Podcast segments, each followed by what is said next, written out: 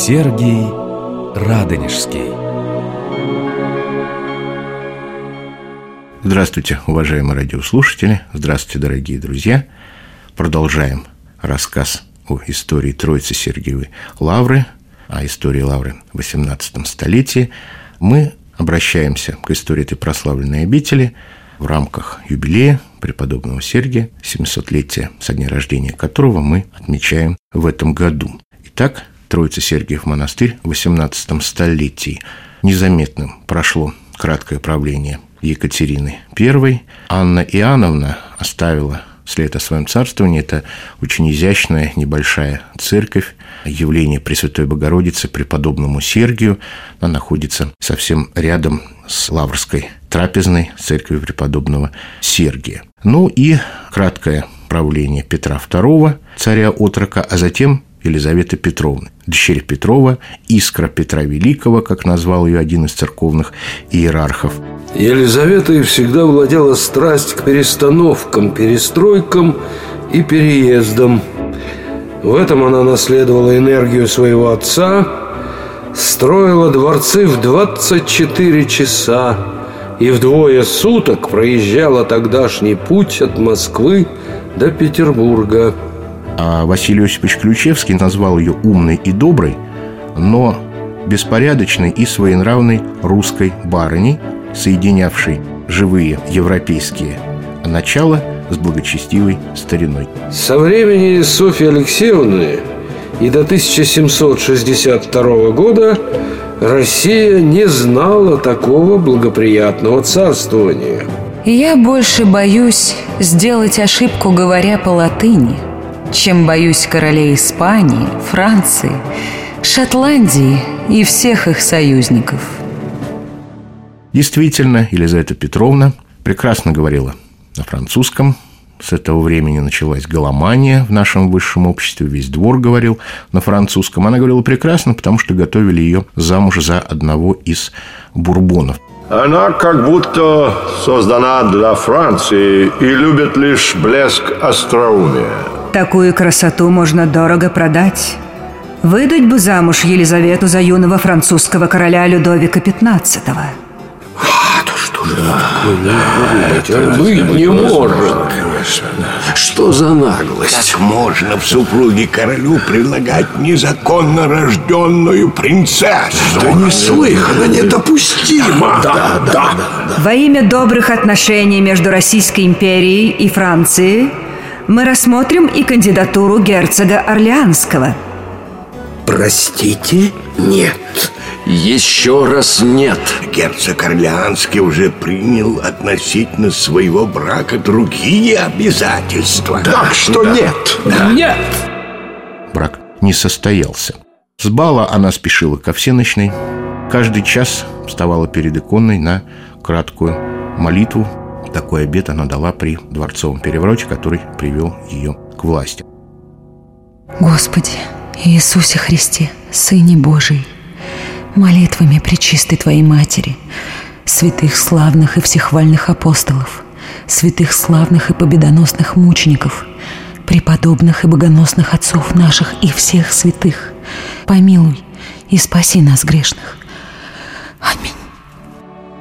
Она любила паломничество. Ходила в Савино-Сторожевский монастырь, в Новый Иерусалим и, конечно, в Троице-Сергиев монастырь, который в 1744 году по желанию государыни ее указом был объявлен лаврой. Это особенное почетное наименование монастыря. И вот в дореволюционной России было только четыре лавры. Еще Александра Невская, Почаевская лавра и самая древняя Киево-Печерская. В лавру она ходила пешком, но путешествия продолжались долго, потому что вот в силу двойственности такой своего нрава, своего характера, она совмещала паломничество с пикником, и был даже случай, что расстояние в 60 верст она преодолевала целый месяц.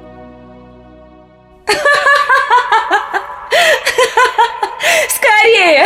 Стол, карты! Мы с вами сыграем партию. А наш серьезный разговор? Простите, я забыла. Я была так рада вас видеть. Я скажу листоку, чтобы он мне напомнил об этом. До свидания.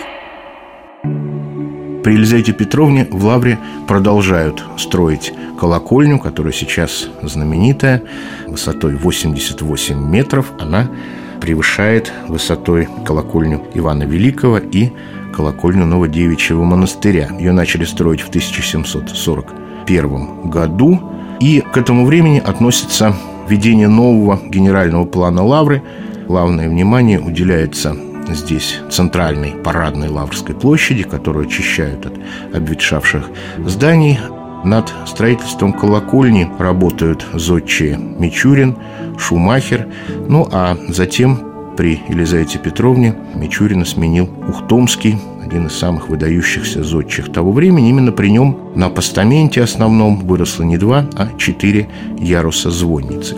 При Елизавете Петровне построена церковь в честь Смоленской иконы Божией Матери, маленькая, схожая по своему стилю с Лаврской колокольней. Заказчиком был никто иной, как марганатический муж, тайный, но вполне законный церковной точки зрения, венчанный супруг императрицы Алексей Григорьевич Разумовский. На освящении в 1753 году присутствовала сама государыня и весь двор. В этом храме сейчас находится иконостас из церкви Пороскевы Пятницы на Пятницкой улице, которая, к сожалению, не существует. На ее месте надземный павильон станция метро Новокузнецкая. Иконостас выполнен тем же Ухтомским, который проектировал Лаврскую колокольню, а стиль иконостаса – рококо. А вот в крипте этого храма напоминание о совсем других временах. Здесь был похоронен митрополит Николай Ярушевич, скончавшийся при очень странных обстоятельствах в разгар хрущевских гонений. Скоро мы покажем последнего священника. Религия как пережитки капитализма сознании и поведении людей. Борьба против этих пережитков – составная часть работы КПСС по коммунистическому воспитанию. Церковь Христова, полагающая своей целью благо людей, от людей же испытывает нападки и порицания. И тем не менее она выполняет свой долг, призывая людей к миру и любви. Кроме того, в таком положении церкви есть и много утешительного для верных ее членов. Ибо что могут значить все усилия человеческого разума против христианства – если двухтысячелетняя история его говорит сама за себя, если все враждебные против него выпады предвидел сам Христос и дал обетование непоколебимости церкви, сказав, что и врата ада не одолеют ее. Елизавета Петровна отделала интерьеры царских чертогов в духе дворцовых интерьеров того времени. И до сих пор посещая, скажем, церковно-археологический кабинет или музей Московской Духовной Академии, можно рассмотреть, можно полюбоваться прекрасными барельефами, изображающими баталии и виктории родителей Елизаветы Петровны Петра Великого.